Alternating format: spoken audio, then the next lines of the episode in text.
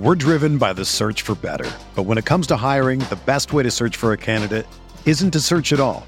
Don't search match with Indeed. Indeed is your matching and hiring platform with over 350 million global monthly visitors, according to Indeed data, and a matching engine that helps you find quality candidates fast. Ditch the busy work. Use Indeed for scheduling, screening, and messaging so you can connect with candidates faster. Leveraging over 140 million qualifications and preferences every day, Indeed's matching engine is constantly learning from your preferences, so the more you use Indeed, the better it gets. Join more than 3.5 million businesses worldwide that use Indeed to hire great talent fast. And listeners of this show will get a $75 sponsored job credit to get your jobs more visibility at Indeed.com slash BlueWire. Just go to Indeed.com slash BlueWire right now and support our show by saying that you heard about Indeed on this podcast. That's Indeed.com slash BlueWire. Terms and conditions apply. Need to hire? You need Indeed.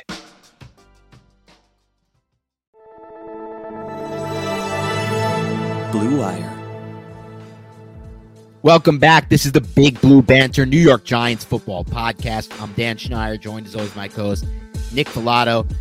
Today we're going to try something new. You'll probably see a lot of this throughout the season. We're going to try to mix it in as we go through the film. We're going to do short film recaps. We call them little film clips, little film cut-ups, little film shorts is what we'll call them. We'll break down a player, a position, a play, a concept, something we see, something we like. Today, on this first film short, we're going to break down Evan Neal's performance in the preseason game against the Bengals. Why is this one that came to mind? You can ask us that, get inside the mind of us. You can even, by the way, we're going to open this one up. Suggest something to us. Throw it out on Twitter or find us the ways you know how to find us. What do you want to see? What do you want a little film short on based on the film? Let us know. But today, obviously, we want to do Evan Neal because why? Well, last week before this Bengals preseason game, there was so much BS about, oh, Evan Neal's a bust. Evan Neal's starting out slow, this and that and that. And then he comes out against the Bengals. I get it, against some second stringers, but he comes out against the Bengals and kind of reverses that narrative a little bit. So Nick did an incredible breakdown of Evan Neal over on the Big Blue View video page. I suggest you watch that 25 minutes of analysis. We're going to talk a lot about what he broke down there today because it's too good not to talk about. Nick, first of all, how you doing today? And second of all, it's a film short, so we don't have time for those little intricacies of how your life is going. So get the hell right into this to Evan Neal film analysis. All right. Thanks, Dan. Yeah, I did a breakdown on Big Blue View of Evan Neal and just kind of how he seems to be taking to the coaching of Bobby Johnson, how he resembles a lot of what we saw dating back to his time at the University of Alabama. Like, what did we talk about when we went over Evan Neal, Dan, before he was a New York Giant? When we were just looking at this prospect and his potential to possibly be a New York Giant. We didn't think he even had a shot to get to the New York Giants at five, let alone seven. The good about Evan Neal is he's very decisive on when to attack with his hands. Okay. With his punch, he varies it up. He uses different tempo. He waits for the chest to be presented and then he attacks. He latches on. He uses one punch, one hand punches. He uses two hand punches. So it's unpredictable on how he's going to initiate contact. And once he does initiate contact, it's powerful. And once he fits his hands inside, he has very good grip strength to limit the defender's space, keep him at bay, essentially. And I feel like we saw that against Cincinnati. And I think it's important to note that he's going up against, you know, a lot of guys who are fighting for roster spots, right? So that's something that you have to kind of keep in mind here. The effectiveness with his hands was on full display.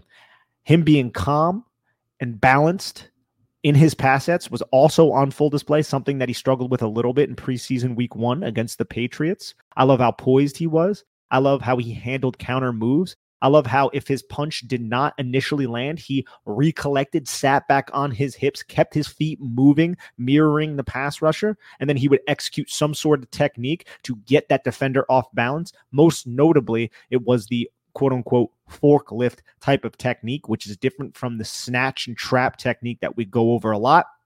The snatch and trap breaks the contact of the edge rusher, sending his momentum forward, and then you fall on top of him. That is the trap portion of the snatch and trap. The forklift technique, instead of breaking the contact high to low, you come low to high and you lift the arm, the long arm technique of the defender upward, get his momentum and center of gravity going north, and then you use your power, explode through your hips to get that defender off kilter. And we saw that against Wyatt Hubert in this game that's something that we've seen Bobby Johnson in those YouTube clips that the Giants put out. That's something that we've seen Bobby Johnson teach and impart onto these players. He did it in this one clip to Max Garcia when Max Garcia was going up against David Moa, who landed a long arm. And then you see Bobby Johnson go over to Max Garcia and he just kind of punches up with his hand open, like raise that long arm. Don't try to snatch it. And now we see it come to fruition. Yeah, and working through the Evan Neal tape, and even just your cut up. If for those of you who don't have access to the tape but want to watch the tape, go check out Nick's cut up. What I liked a lot is that there's such a variety of different things on this one tape from the preseason film game, one game in the preseason, of him doing things that you want to see, him doing things that you can project moving forward, can help the Giants at an at at a, at the next level. He uses there's one play that you break down where he uses the combination of his length and power to beat a guy who looks like he might have a chance to beat him up the arc, but Neal doesn't allow that. You talked about the um, forklift technique. That's another thing we like to see. Why? Because that's something he's being taught on a daily basis. That's something this new coaching staff is trying to install as a technique.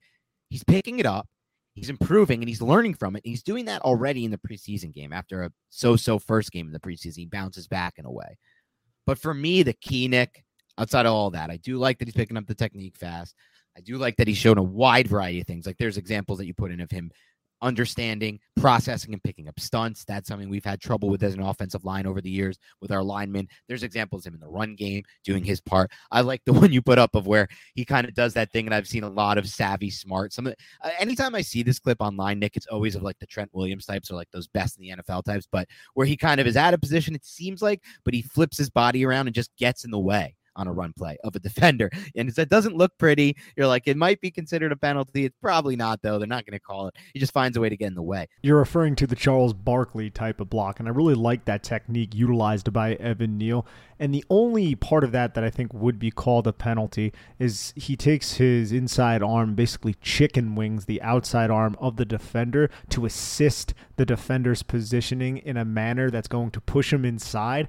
And that's when Neal uses his ass essentially just to kind of box out the defender. Antonio Williams finds the hole. I think it was Williams, it might have been Corbin, and then just runs right past what Evan Neal was doing. It's a technique actually that Charles Cross used a lot in college. I really like the craftiness behind it. We're driven by the search for better. But when it comes to hiring, the best way to search for a candidate isn't to search at all. Don't search match with Indeed. Indeed is your matching and hiring platform with over 350 million global monthly visitors, according to Indeed data, and a matching engine that helps you find quality candidates fast.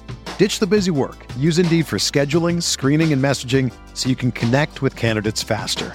Leveraging over 140 million qualifications and preferences every day, Indeed's matching engine is constantly learning from your preferences, so the more you use Indeed, the better it gets. Join more than 3.5 million businesses worldwide that use Indeed to hire great talent fast. And listeners of this show will get a $75 sponsored job credit to get your jobs more visibility at Indeed.com slash BlueWire.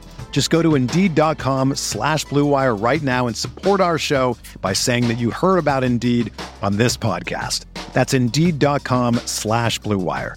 Terms and conditions apply. Need to hire? You need Indeed. What's going on, Big Blue Banter listeners? Do you like to place bets and find ways to optimize your betting experience? Well, then oddstrader.com is the place for you.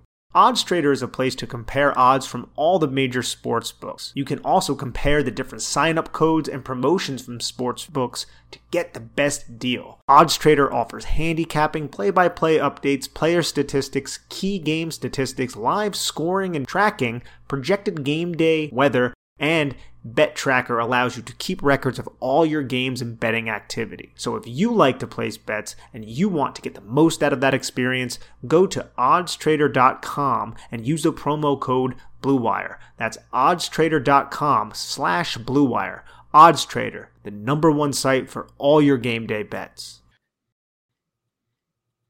But what really stood out to me, Nick, from the film is what you said first, because I think it's most important. He just looks so much more calm, collected, and balanced in this game than he did in that first game. What I saw from him in this game, from a calmness standpoint in his pass sets and from a balance standpoint, was somebody who's like, oh, wow, we thought this might be a problem. Because in the past, and, and it's not, because in the past with these types of players, and we have this type of one issue, for example, Andrew Thomas, his first eight games of his rookie season, it didn't just fix. Like there was not just like some quick fix to it. We kept talking about it and talking about it, Nick, for weeks. And then it turned into a month and it turned to months. It's sometimes hard to fix this stuff. And I'm not saying Evan Neal's over the hump and he's fixed it, but to have that much of a kind of night and day change from a balance and calmness standpoint in his pass sets from one game to the next, it really shows something to me because all we've heard and all we have to go with based on from his Bama coaches and his Giants coaches, this dude puts in the work. This dude cares and this dude really wants to go work on his craft every day. That wasn't the case for some of their top picks before us. Remember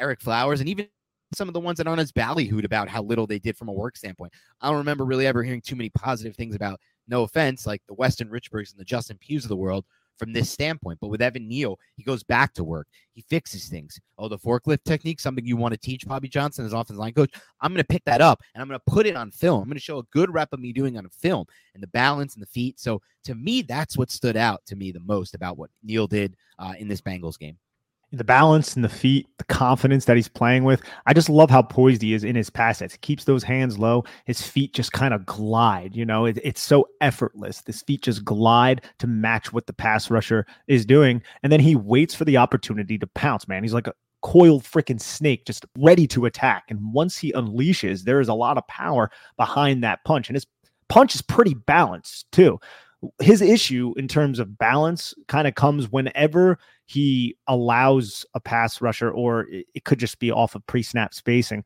when he has to lean a little bit, right. right. So it's not when he's square in that pass set. It's when he has to lean. He sometimes will lean too much at the waist and he won't bring his feet with him. And it's a similar issue that he had back in college when he would find himself on the ground while run blocking.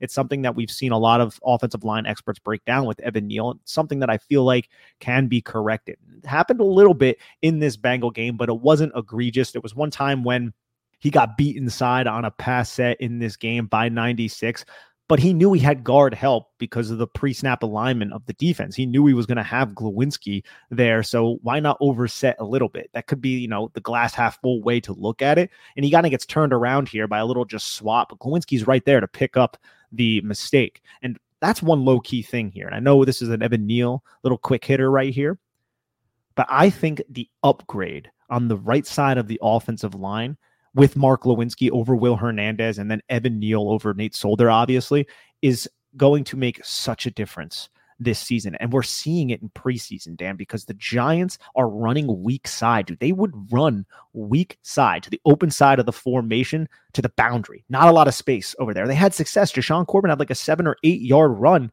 off the weak side to the boundary where the tight end is on the opposite side and they're running towards Evan Neal and they're running towards Mark Glowinski and they're having success doing so. And I know they're not going up against the best competition right now, but the Giants aren't just going to be a team that lines up and runs to the strength. They're going to run to the weak side. And when you have Evan Neal as your weak side tackle, even if it is to the boundary, which is a lot less, and what I mean by boundary, I know we've been over this plenty of times. You have two hashes in the NFL, right? If the ball is on one hash, then the closer the sideline is, that's the boundary. And then the field side, where that hash is, all the way to the opposite sideline. So a lot more space to operate when you run to the field. But when you run to the boundary, it's much more restricted. Giants aren't scared to run on the boundary when you have Evan Neal as your freaking right tackle. And they shouldn't be because he's able to do it and he's capable of it. And he has the athletic upside to be one of the best, I think, in the NFL at that. I don't want to say one of the best, maybe in that top 12 range, though, at the very least, and maybe higher. The ceiling is kind of untapped in my mind in that regard. And you look at that and you say, well, we're, we're not going to project too much forward on these types of podcasts. They're really just supposed to be film shorts. But what you can look forward and project, and you want to get excited, you can say the Giants weren't able to run as diverse of a run game based on their personnel last year, based on having the corpse of Nate Solder at right tackle, based on having the corpse, I want to call it, even though he's young, of Will Hernandez. I mean, just look at how bad things have gone for Hernandez. The Cardinals just had to trade for a guard. It's so bad over there. So when those guys on the field, you can't run as much of a diverse game. When you take the diversity out of your run game, you limit yourselves as a team, both overall as an offense and in the run game specifically. Why does it limit you overall? Because it less makes you less balanced overall as a team, and it takes away the efficiency of your run game, which overly makes your pass game worse. Now we have an offense that can run there, can have confidence running to the boundary that way, and that gives them so many more options. So just projecting forward, that's great. I'll, I'll wrap this film short up with my final takeaway, Nick, and we go to yours. My final takeaway is Evan Neal on film, preseason week two against the Bengals, flashed the immense upside he has as a potential cornerstone piece to this roster. And most importantly to me, show that he can take well to coaching and actually put that on film. Because sometimes you get these guys who can listen to the coaches, they can hear it, it goes in one ear and out the other, or they're just not physically capable of making those kind of quick fixes and changes to their game. This is a player who showed obvious progress based on the coaching that he's taken in, and that's a really good sign. What's your final takeaway on the Evan Neal film? Talked a lot about his pass protection. And I mentioned Mark Glowinski before, but there were certain plays here in the run game where the combo block of Glowinski and Evan Neal was just so damn smooth, man. They just get hip to hip, and then whoever has less leverage flashes their eyes on the linebacker, whoever has the clearer path to the linebacker, they chip they locate that linebacker, they climb to the second level, and they remove that linebacker from having an opportunity to make a play on the football. I think the combo blocks between those two are going to be effective. And anytime you have Evan Neal on a one on one block in the run game when he's not necessarily moving on a lateral plane, but he's staying square, like maybe even against a five technique, which is, you know, just off your outside shoulder, I think Evan Neal can be dominant if he stays balanced and brings his feet into contact, which is one issue that we've had with Evan Neal in a short time here. But I have a lot of hope that he can learn from those little mishaps and develop into being a pretty darn good right tackle for the New York Giants. I think there'll be some bumps, not as much as Andrew Thomas early in his career. I think there'll be some bumps, but overall, I think the Giants have a, a really good right tackle who can grow and, and be reliable for them for years to come. And I'm with that take, by the way. Some bumps, but not as much bumps even as an Andrew Thomas's rookie season. I think we're going to get even better than that to the first eight games. So very excited about what we're doing moving forward here with these two tackles, man. It's just awesome to see. That's the giant short. That's our giant short film, our film short. More of these to come. If you like them, let us know. This is what we do. We want to break down the film. We're getting close to film season. I personally love the regular season film. The preseason film is what it is. I like when I watch these third stringers, Nick. I'm like, ah, what are we gaining here? But you know, we are gaining some insight into who might make the roster. And you never know. Sometimes these guys are back end guys that make the roster one year, but ultimately, eventually, they become contributors. We've seen that happen with players on this team and others. So for everyone else, have a great rest of your week, and we'll talk to you soon.